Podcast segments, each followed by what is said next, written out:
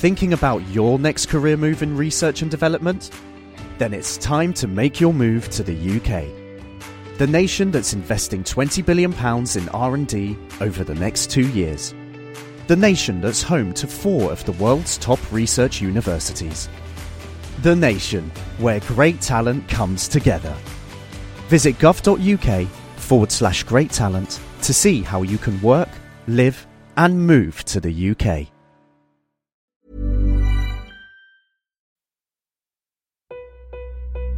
I have you loud and clear. Hello. Hello. Hello. Welcome. Science. And that is to say, physics, medicine, nature, or space, time, the brain, life, the universe. Hello, welcome to The Naked Scientists, the show where we bring you the latest breakthroughs in science, technology, and medicine. With me, Adam Murphy, and with Chris Smith. This week, a vaccine for COVID 19. But will we succeed and when? Plus, in the news, the search for a chemical fingerprint for COVID 19, bacteria that can live inside cancers, and could there be something in your genes that would make COVID 19 harder to deal with? The Naked Scientists podcast is powered by ukfast.co.uk.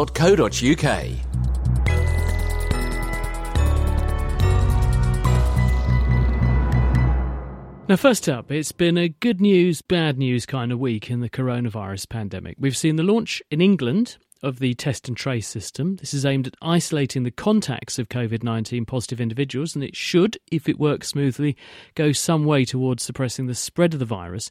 But we've also had some bad news about one of the drugs, hydroxychloroquine, that was being hailed as a possible treatment. More on that story shortly. But first, though, let's begin on a more positive note with some intelligence from Australia. One of the biggest challenges posed by the pandemic is telling who is most at risk. 80% of people will have very few symptoms, and maybe half of those may even have no symptoms at all. But one in five people will develop more severe and, in some cases, life threatening disease. Now, a project set up between the University of Cambridge and another university literally on the opposite side of the earth may have a solution a chemical fingerprint present in the bloodstream that detects whether or not someone is destined to get a very mild form or a more severe form of the disease. And this matters because knowing in advance who is likely to have trouble with COVID means doctors can intervene earlier with drug and other therapies, potentially preventing severe deterioration. I spoke to Jeremy Nicholson from Murdoch University in Perth, Western Australia. The challenge that we've set ourselves is to use a range of advanced technology platforms for very rapidly profiling the chemistry of blood and possibly urine samples from COVID patients to try and predict how severe uh, their disease will become. So at the moment, we have a number of different ways of testing for the presence of the virus uh, and potentially how you immunologically react, react to the virus. But what we can't say in the early stages is, are you going to need to be on critical care or not? And if we could detect a signature for that, then we'd be able to manage those patients much more efficiently. What might that signature look like, Jeremy, and how do you go about finding it? We use a range of advanced technologies you normally find in a chemistry laboratory. They measure hundreds or thousands of different molecules that are in your blood or in your urine.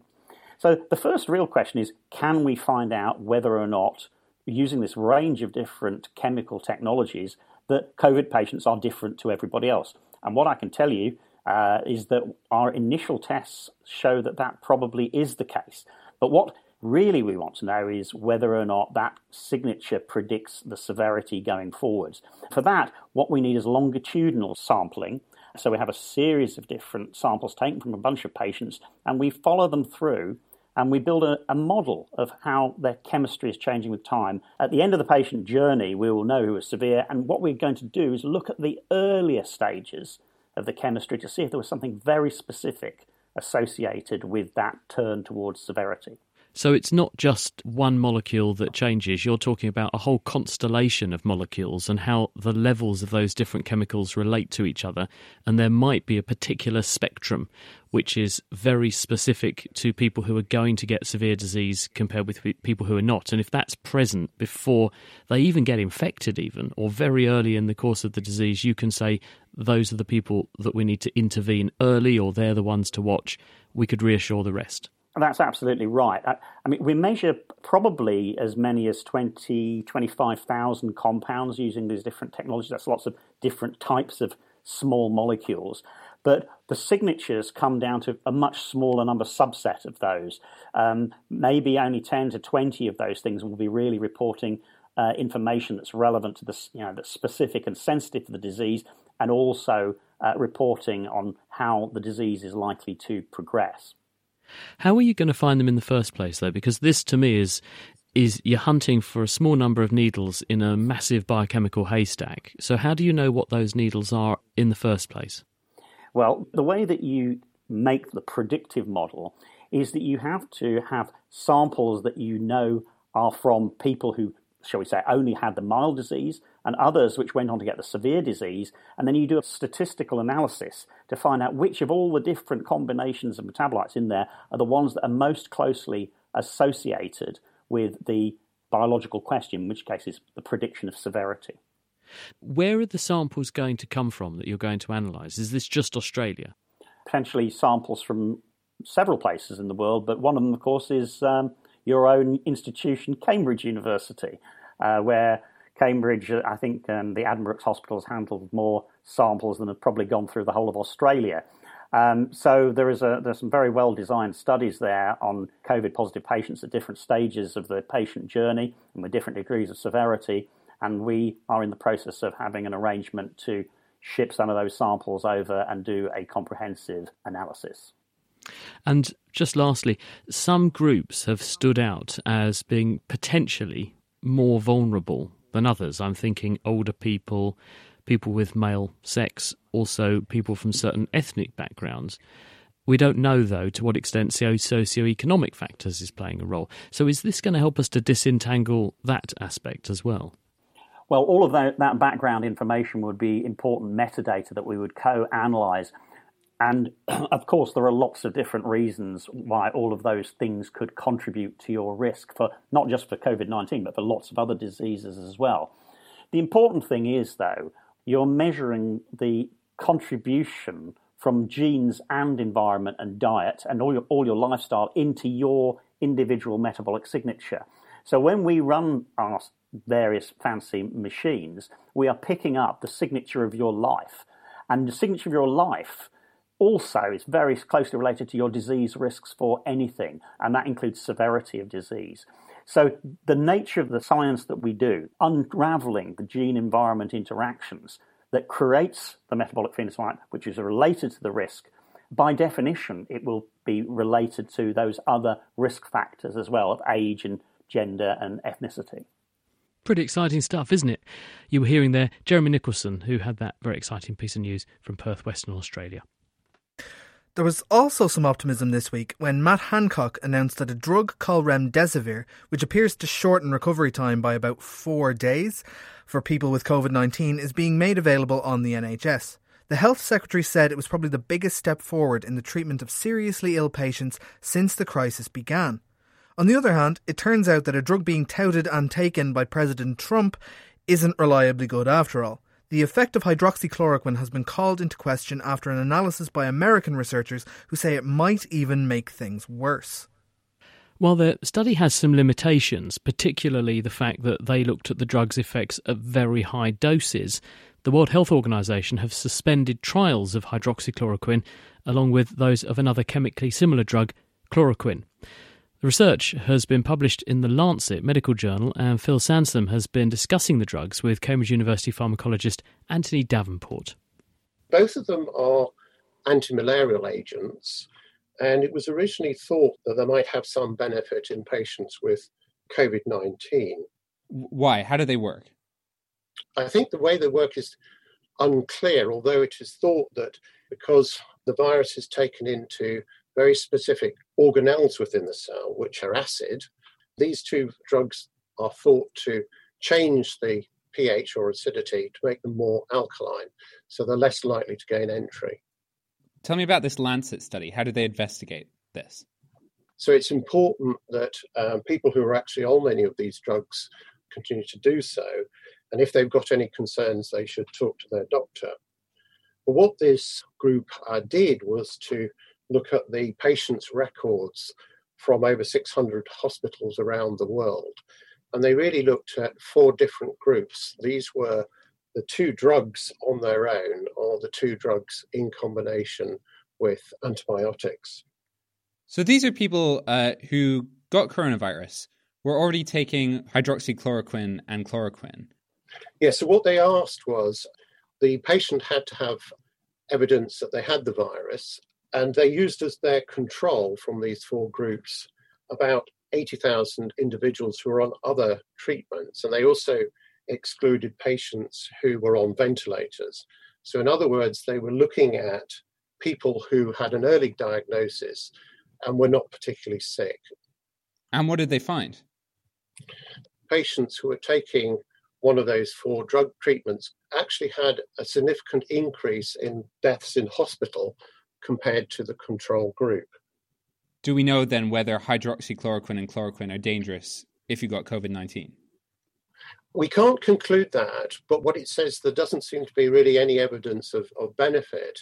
One of the uh, limitations of this study was that obviously they didn't set out to carry out a clinical trial where you would have different concentrations of the medicines that you were testing. In this case, it looks as though the concentrations of some of the medicines may have been too high. So it's important to bear that in mind. But what it does suggest is that there should be some more testing of these uh, compounds uh, to make sure that they are safe at the concentrations that they're being used. What should I make of this? Is this sort of showing the limitations of a drug that hasn't been tested yet? Yes, I think it's very important that, as I, as I emphasize, the drugs are normally used for very specific diseases and they've been shown to be safe and effective. This is a completely new clinical indication, and we don't really understand the mechanism of how the virus does so much damage. Now, there's been news here in the UK about another drug called remdesivir. What is it? It's basically a non specific uh, antiviral agent. In other words, it tries to stop the virus reproducing. It mimics some of the um, residues which are in the virus and uh, it prevents the virus from replicating.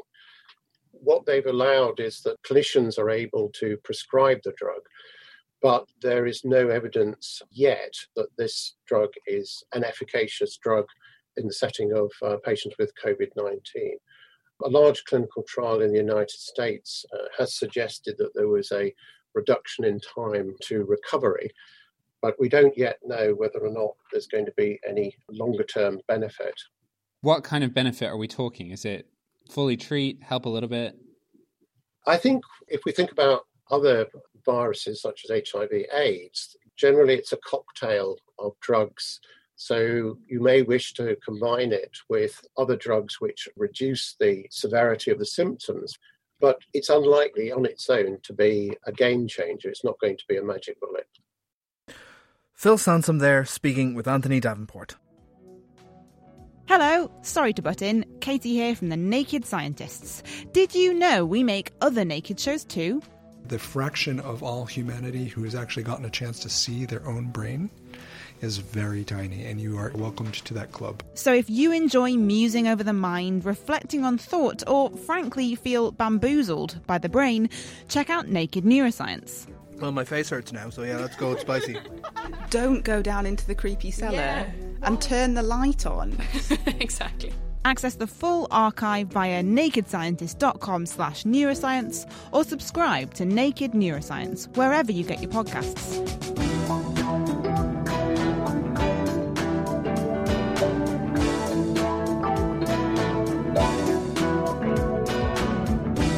Now, the UK Biobank isn't the place to go and get cash from. As the name suggests, it's a bank for biology. It contains samples and health information from around 500,000 volunteers and gives anonymous data and samples to researchers here and overseas. The aim is to help them come up with treatments for a wide range of serious and life threatening illnesses, including cancer, heart disease, stroke, diabetes, and so on. As you can probably tell, Biobank's data gathered over a number of years is potentially also very useful in the fight against COVID 19. And this week, a study from the University of Exeter found that those with a certain genetic makeup may have a worse time dealing with the disease. A gene which usually helps the body transport fats, called ApoE, has emerged as a risk factor for the disease. If a person carries what is referred to as the ApoE4 forms of the gene, they're more than twice as likely to succumb to COVID 19. What's interesting is this genetic profile is also linked to developing dementia. And initially, when the team looked at who was getting COVID, dementia sufferers were heavily represented. But when this was taken into account, there was still a strong link. There were people with COVID and ApoE4 who didn't have dementia. And this means that it's not the dementia itself, but something about the ApoE4 gene which is changing people's risks. And Adam has been hearing from David Melzer how he spotted the link. The disease that came out amongst the older sample as by far the biggest risk factor was dementia. People who had been diagnosed with dementia since baseline in 12 years ago, approximately 12 years ago, were three times more likely to be admitted to hospital and test positive for COVID. And so the obvious thought was could this possibly be an effect of the ApoE gene?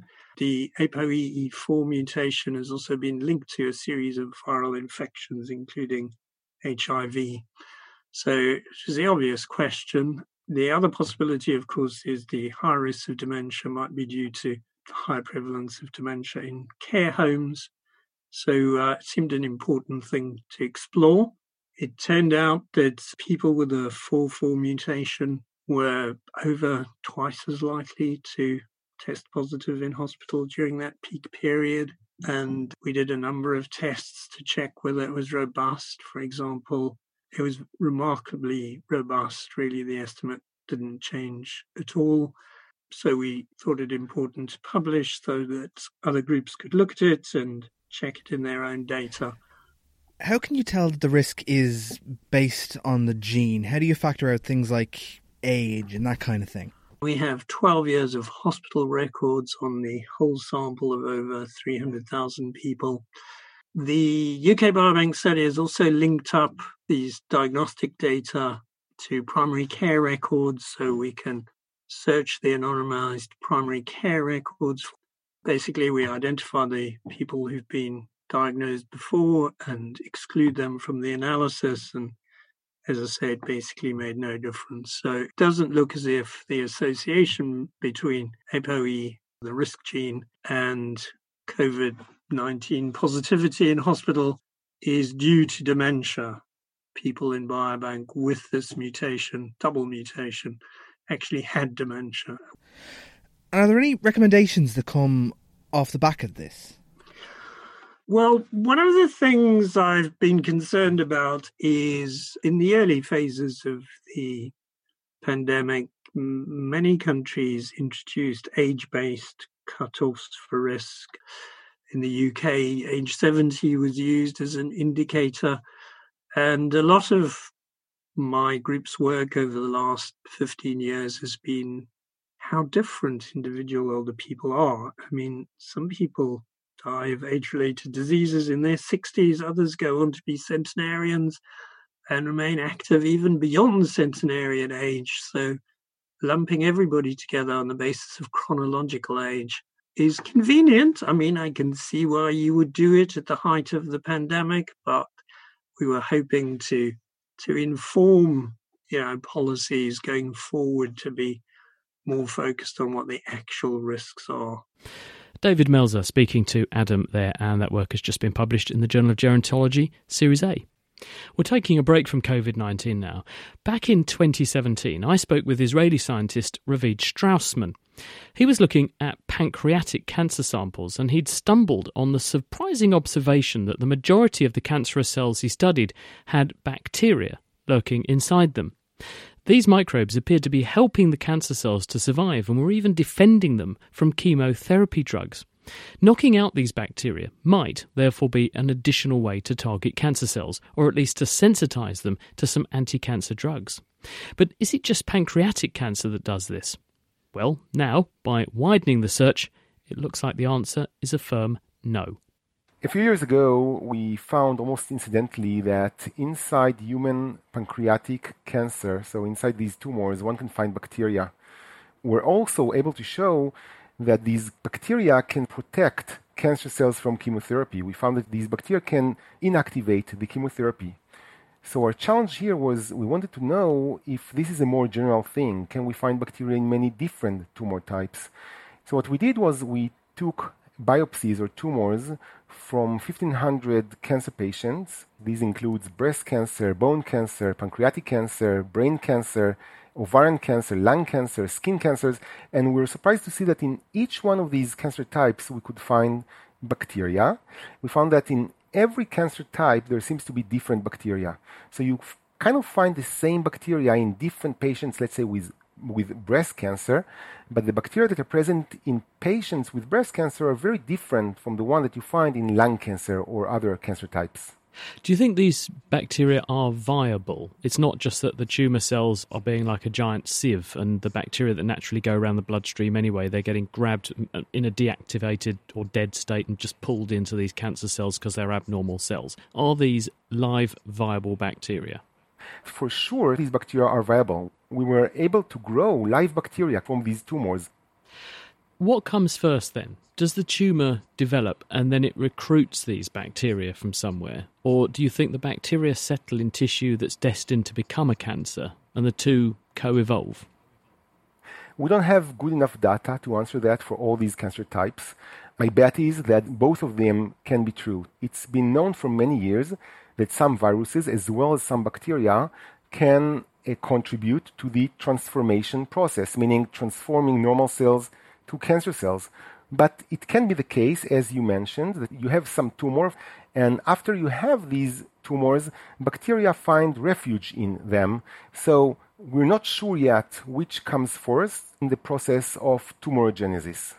It's not just a random process, though, is it? Because you're seeing these very similar types of bacteria that that crop up time and again in the same sorts of tumours, and they're quite different from other sorts of tumours, which suggests there's some kind of control going on. Something is determining whether that's coming from the bacteria selecting their host tumour or the tumour selecting their bacteria they want to give a home to. Something is guiding that process. Yeah, absolutely. A nice glimpse that we had into this process is probably coming from lung cancer. We looked at lung tumors from smokers and patients that never smoked before. We compared the bacteria inside tumors coming from the lungs of smokers and non smokers. We saw some bacteria that are very specific only to the smokers. And then we looked into the genes that are found inside these bacteria. What we found is enrichment of genes that can degrade chemicals that are found in cigarette smoke, for example, nicotine or other chemicals. So what we reason is that patients who smoke has all these smoke-related chemicals in their lungs, and bacteria that can chew up on these chemicals are probably being selected to live in these types of tumors. What are the implications of, of this finding then? Do you think that uh, this offers us an avenue to management or therapy? Because is it possible to do something to the bacteria and, and exploit their presence there to destroy the cancer? I think this is the most exciting thing. The fact that you have bacteria in tumors probably implies that they have a lot of crosstalk with the tumor cells, with, their, with the immune cells, and they're probably affecting many of the tumor biology uh, that we see a good uh, example for it is we found, for example, that tumor of the skin, we looked at patients that responded or did not respond to immunotherapy. And we found that there are specific bacteria that are more prevalent in the responders or the non responders, suggesting that maybe the bacteria also affect the response of these patients to immunotherapy. And if we learn more about how to modulate the bacteria in the tumors, we might find completely novel ways to treat cancer patients. It's amazing, isn't it? So you never know. In future, along with traditional chemo and newer kinds of immunotherapies, we might also be giving people doses of the right sorts of antibiotics, which will help to, to combat their cancers. That was Ravid Straussman. He's at the Weizmann Institute in Israel, and that discovery was just published in the journal Science. The Naked Scientists podcast is produced in association with Spitfire Cost effective voice, internet, and IP engineering services for UK businesses. Find out how Spitfire can empower your company at spitfire.co.uk. Music in the programme is sponsored by Epidemic Sound, perfect music for your audio and video productions. This week, we are going to look at the prospect of finding and deploying the most sought after vaccine on the planet. During today's event, some 7.4 billion euros was pledged for research and development for vaccines, diagnostics, and therapeutics. This was a powerful and inspiring demonstration of global solidarity. Today, countries came together not only to pledge their financial support, but to also pledge their commitment to ensuring all people can access life saving tools for COVID 19. The World Health Organization's director Tedros Adhanom Ghebreyesus speaking in early May after a global alliance of world leaders, the US, Russia, and China, notable by their absences, pledged $8 billion to help fight COVID. Well, with us to discuss what progress is being made, University of Cambridge vaccine expert Gordon Dougan is here. He has international expertise in both making and deploying vaccines very successfully. Gordon, welcome to the programme. If you could fill in for us first to put everyone on the same page, when we make a vaccine, how does it actually work? What's its role? What's its goal? when we, uh, as children, we, we see lots of diseases, for example, mumps and chickenpox, and we also know that those diseases usually only occur once, so we get protected or immune to those diseases. And what a vaccine does, it, it takes the germ or the bacteria or the virus that causes that disease, and we make an inactivated form of that germ, which is safe, does not cause the disease, but mimics the disease the body gets fooled to thinking that it's been infected. It sees the uh, bacteria, virus, the germ, and induces protection against the disease. So we become immune. How long does it normally take to make a vaccine then? So, say I, I discover a disease, or we've got a disease in the population, and we we decide this is a big problem. We're going to fund a vaccine. We're going to make a vaccine. How long would that journey normally take then? Well, the reality is it can take a long time. The average time from discovery to making a vaccine can be up to 10 years or even longer. And as you start to de- make the vaccine, it becomes more and more expensive as you try to develop the vaccine. And that puts a lot of people off trying to make vaccines. But uh, there are different stages to making the vaccine, so we could consider trying to shortcut the time that it takes. But the real important thing with a vaccine is it has to be safe. And how do you prove that it is? Well, you have to be very careful in the sense that you have to use your own sense and scientific knowledge to create a, a, vaccine which will not cause any side effects. You then take it through what we call the preclinical stage, which means we test every in every different way we can possibly do to see whether it would a, a induce protection, but b also it wouldn't cause side effects. And then we take it eventually into studies in humans, first of all in very small numbers of humans, but then gradually ramp up to try to see if we can vaccinate larger and larger numbers of people in a safe manner.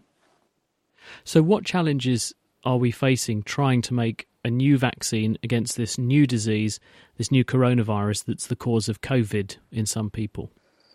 I think the main challenge is that we've never made a vaccine against the coronavirus before. We, we've tried to make vaccines against coronavirus in animals, but we haven't got any that have worked so far. But we do have a lot of knowledge about how to make vaccines against viruses and lots of different tricks, if you like, to try to make them. And so, what we are doing now is we'll be taking each of those approaches and trying them out systematically to see if we can get one vaccine that will induce protection. And what's actually being pursued at the moment? Who's working on this and in what sorts of numbers?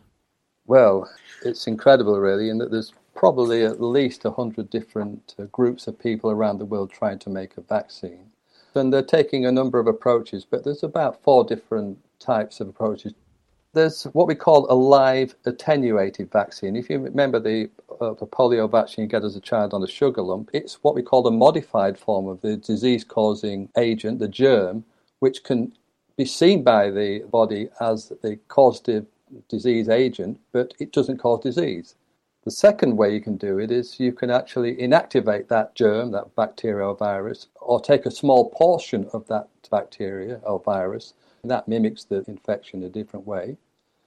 The last two approaches are slightly more complicated. One is what we call a vectored vaccine, and that's the, the approach being taken by the Oxford group, which has gained so much publicity. And there you take the protective part of the virus, put it into another virus that might infect chimpanzees or other animals but not humans, that delivers the vaccine into the human and induces protection.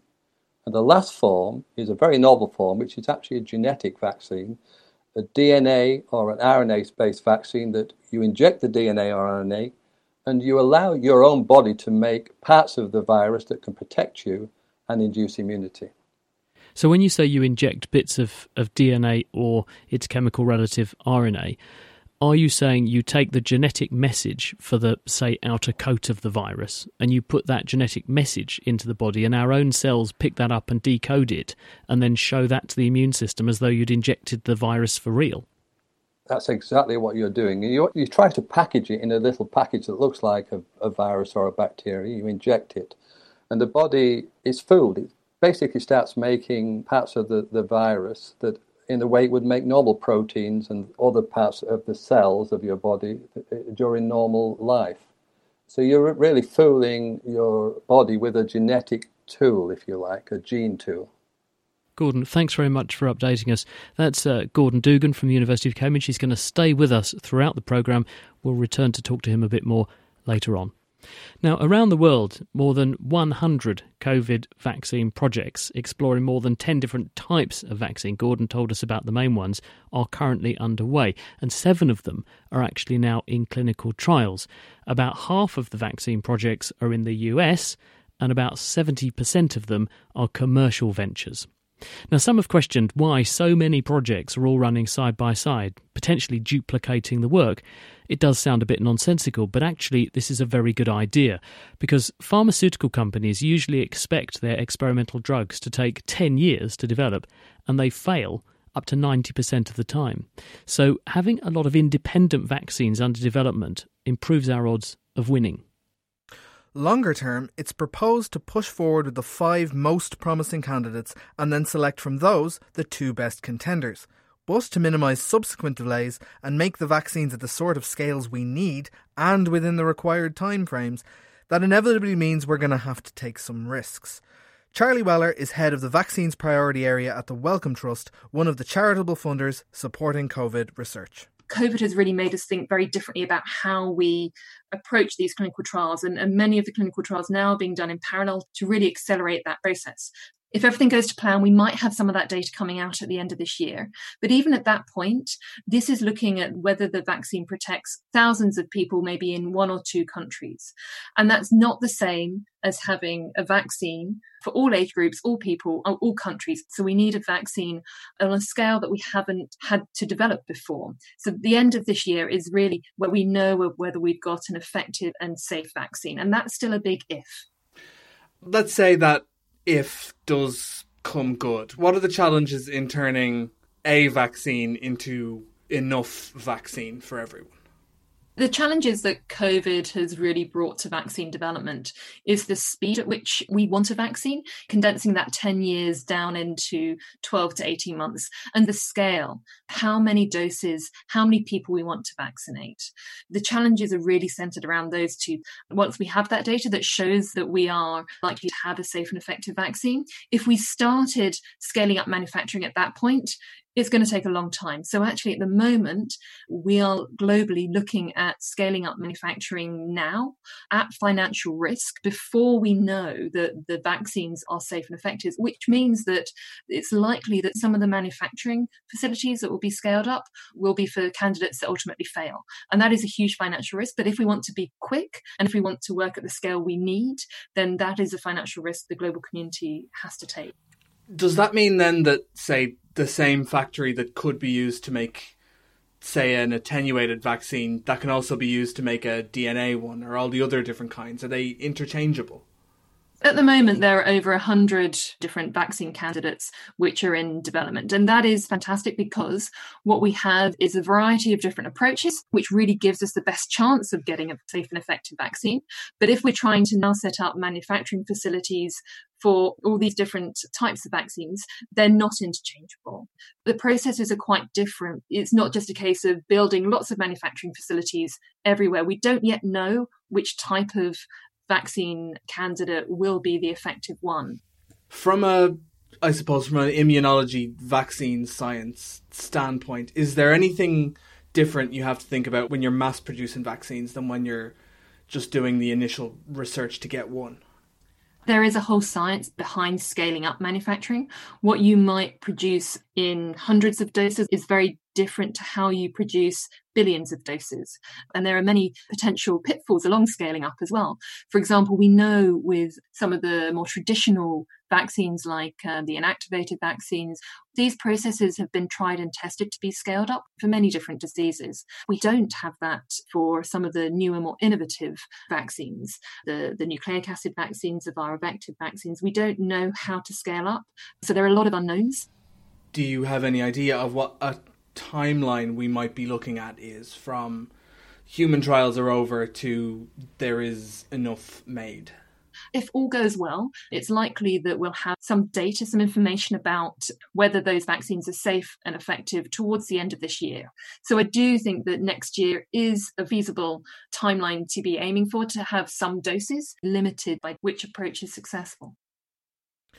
Charlie Weller there from the Wellcome Trust. Now, with us is Cambridge vaccinologist Gordon Dougan. He was listening to that. So, Gordon, Charlie just talked about one of the things she said was a, a, trial of a few thousand people in one country being relevant to people of all ages and all countries. What was she getting at when she said that? Well, normally when you're developing a vaccine, you have to prove that the vaccine protects, and we call this the efficacy of the vaccine. So you have to find a location where the disease is relatively common, and you would have to bring in enough people really to be able to measure protection. So you often would have to go into a location with quite a high incidence of disease, and then you might say, well, I want to vaccinate children if it's a children's vaccine. Or you may want to try to immunize the whole population, then you would uh, obviously take people of all age groups. You would normally start with healthy individuals and then move down into children. You would never start a vaccine trial, for example, in children. We've been getting quite a lot of mixed messages around children and immunity and immunity to coronaviruses in general, though, throughout this outbreak, haven't we? Um, what, where do we stand on this? Do we think that when we go in with a vaccine, we're probably going to get immunity to coronavirus.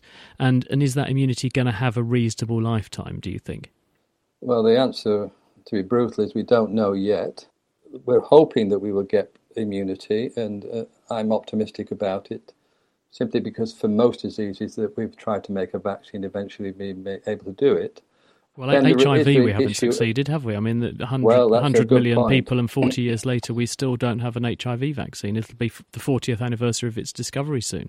Yes, but HIV is a very variable vaccine, whereas the coronavirus is much more invariable, and that helps.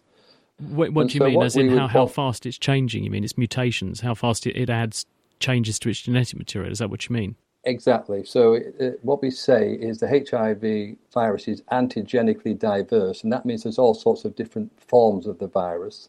Whereas coronavirus, we already know, is very limited in its variability. And if you're going to target the coronavirus, you've got a better chance of protecting compared to HIV, for example. I want to read you a quote from Melinda Gates because this is something which I think plays very much to your strengths and where you're coming from, because she said right at the outset of all of this if there is COVID anywhere, there is COVID everywhere. And if vaccinations are not distributed everywhere, relapses can occur everywhere. And what I think she's getting at is that basically, if we sweep the dirt out of our own backyard into the street, the wind will blow it straight back in here unless we help everyone to clear the street up and their own gardens too. This is this is a global problem. It needs a global solution. Yeah, I mean, what she's really talking about are reservoirs, you know, where the disease can hide away. And they often hide away in the most impoverished or the poorer parts of the world. And they're the people who are most difficult to vaccinate because, first of all, they cannot afford to buy the vaccine. And also, it's difficult to go that last mile, we say, where we can actually reach them, particularly in areas, for example, where there's social disruption or, or wars going on. It's incredibly difficult to run a vaccine program. The reason I put that to you is because obviously you have a track record for working in poorer countries and successfully deploying vaccines into those places. Are they likely to be able to afford the likes of the sorts of vaccine and the sorts of infrastructure that would be needed to give people doses of what the University of Oxford's team are, are currently testing? To make what we call an affordable vaccine, you have to start from ground zero, right from the very first point of designing and manufacturing, right through to delivering the vaccine. You have to think about ways of saving cost.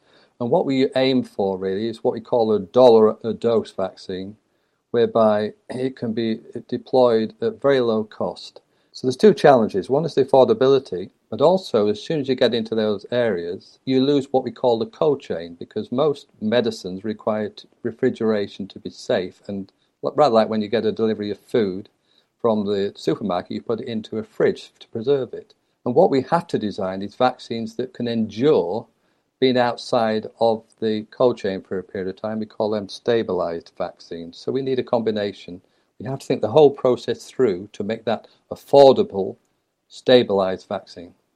And is that what you're doing? Yeah, so we've set up in conjunction with a Wellcome an operation a company in India, and there's been other places. Uh, there's a centre called the International Vaccine Institute in Korea, which was set up around 15 years ago to try to create vaccines that could reach the most needy. And they've been relatively successful. We've just had a vaccine, for example, against cholera that we started around five years ago, which is now being delivered to a company in India, ready for delivery into the, the population at a dollar a dose. So you reckon that you'll be able to do this, but obviously you're going to do this at a slower rate than the Oxford team mm. because you're you might, presumably yeah, you're just getting started on this now. Yeah, and it's not quite the same tension and rush in the sense that the Oxford team have to deliver to an incredible timetable under pressure. And of course, they can't take all the considerations into account to cheapen the vaccine that I've mentioned. And so, mm-hmm. what will happen in our point, we will try to do that. Gordon, thank you. Stay with us. That's Gordon Dougan.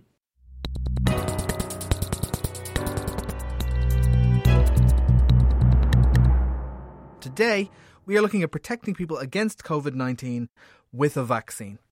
Now, critical to the success of any COVID 19 vaccine programme is going to be forward planning, thinking ahead to a time when we have a safe and effective vaccine that we now need to take to the world population. We need to be making decisions about who and where we're going to vaccinate and making sure that the capacity and infrastructure is ready on the ground so there are no delays in the rollout. Orin Levine is director of the Global Delivery Programme at the Bill and Melinda Gates Foundation, which has already committed more than $300 million to the fight to find a COVID vaccine. I have two things that keep me up at night. One is that we don't discover a vaccine in spite of all the effort that we do. And then the second, which is really the part that I'm focused on, is when we get it, how do we get it out there to everybody who needs it as quickly as possible? And success at that is going to require quite a lot of cooperation. It's already requiring vaccine manufacturers to collaborate and cooperate in ways that we haven't seen before. And that's starting to happen.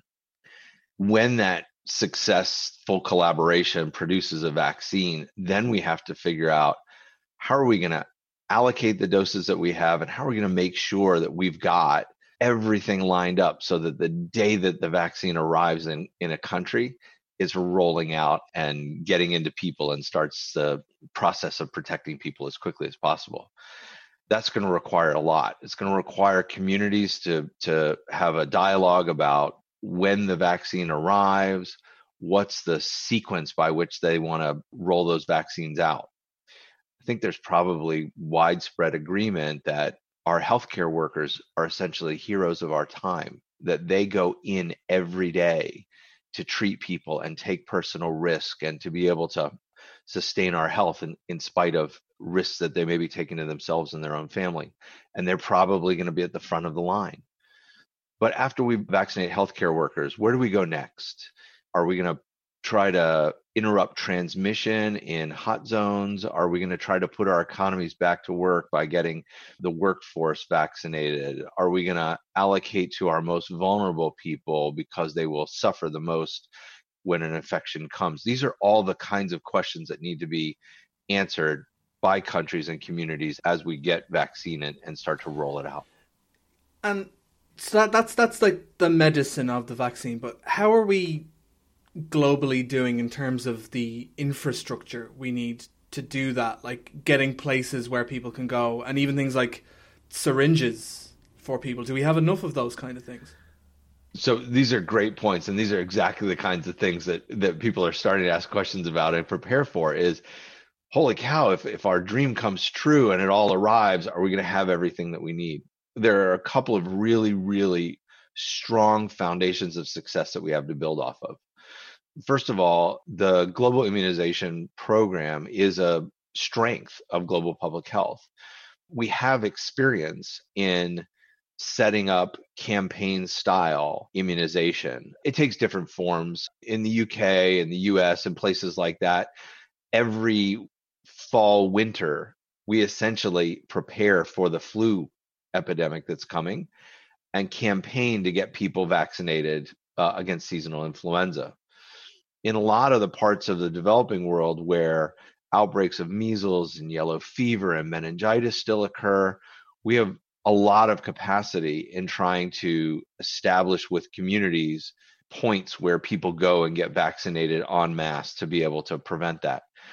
In order to do that, though, we've got to have supplies, the kinds of things that you asked about, like syringes. And there's a strong, robust supply system for syringes, but we need to tell them in advance we're going to need more than we're we were using next year.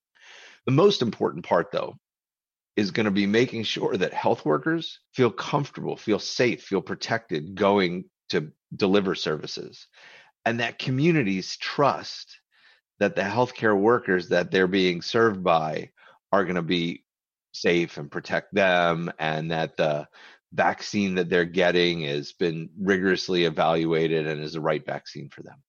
And so we're not only working the supplies of syringes and, and healthcare workers, we've also got to work to prepare communities to be ready to receive the vaccine. And that is a big, big piece of work for us and, and needs to start urgently. Even everything going smoothly, vaccinating an entire planet of people is still like a Herculean task.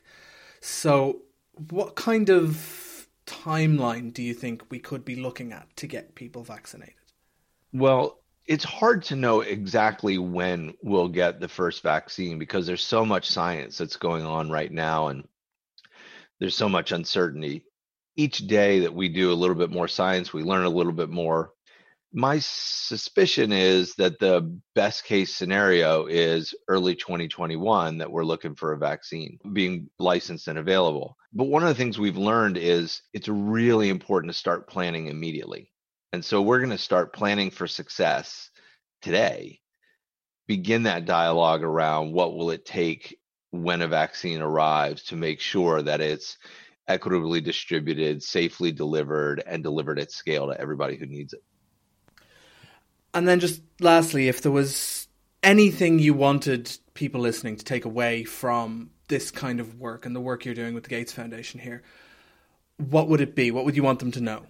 I guess I'd want them to know probably two things.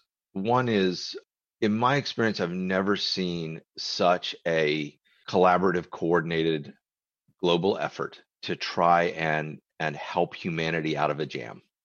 The intentions of uh, a huge universe, a huge enterprise of people right now dedicated to trying to discover and make a vaccine safe, efficacious, and available it is really a heroic undertaking. And trust them. They're about it for the right reasons and really going above and beyond to try and help the world right now.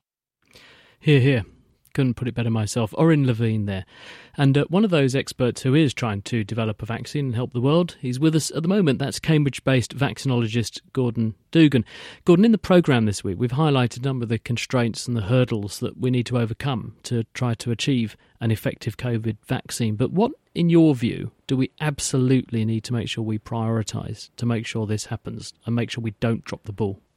I think that the biggest challenge, and Orin hinted at it, is that we need to be able to measure the protection, the ability of the vaccine to protect. It's a bit of a race against time. As we drop down the level of virus in the community, the chances of, of getting a measure of protection are diminished.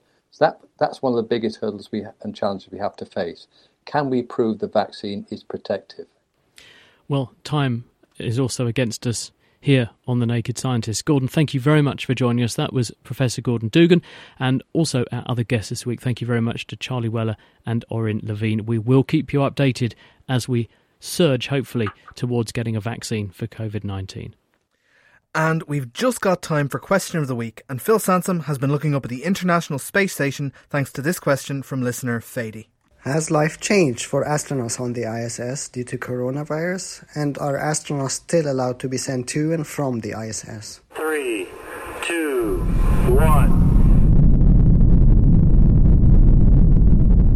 Astronauts' lifestyles on the International Space Station have not significantly changed during the coronavirus pandemic. No astronaut physical distancing or donning of personal protective equipment are enforced on board. That is Filippo Castrucci, a flight surgeon at the European Space Agency, one of the main organizations involved with the International Space Station. Also, to date, the pandemic has not affected crew changes on ISS. In fact, since the infection started spreading around the world, one crew has launched and two have returned to Earth. The next launch is expected around the end of May. So, why is it basically business as usual? Well, it's not that the coronavirus isn't a huge issue. It's just that any bug spreading through the astronauts would be a problem, so they're always on high alert.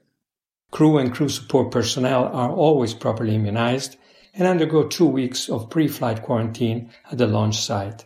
With COVID 19, the quarantine has extended to one month and there is now dedicated and repeated testing. As far as anyone knows, that's more than enough time to let the virus burn itself out.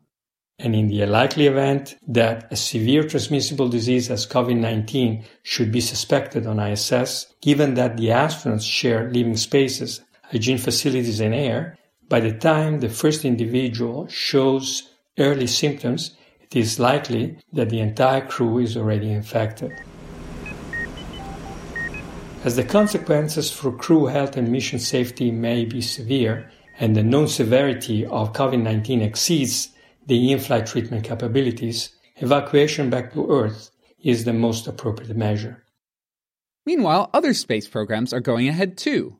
Evan AU mentioned on our forum the Perseverance Mars rover, which, if it misses its launch date in July, it won't get the right planetary alignment again for another 18 months. So NASA have appropriately decided to persevere.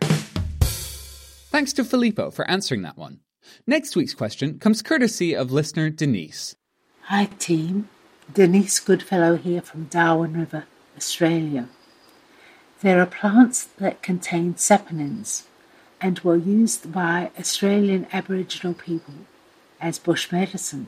Aboriginal family members in remote areas are concerned about the coronavirus but do not have access to hand sanitizer or sometimes even soap.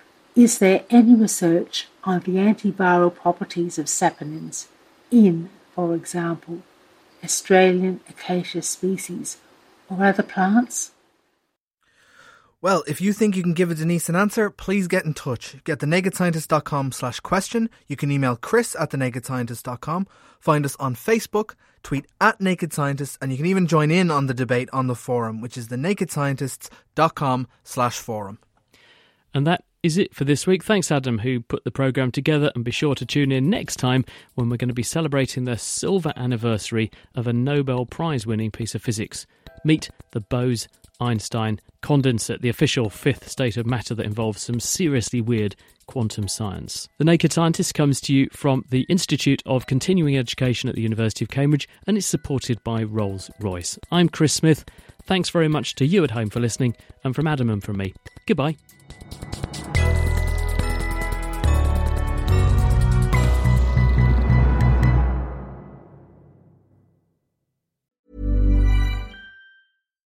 Thinking about your next career move in research and development?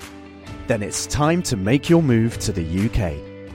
The nation that's investing 20 billion pounds in R&D over the next 2 years. The nation that's home to 4 of the world's top research universities. The nation where great talent comes together. Visit gov.uk forward slash great talent to see how you can work, live, and move to the UK.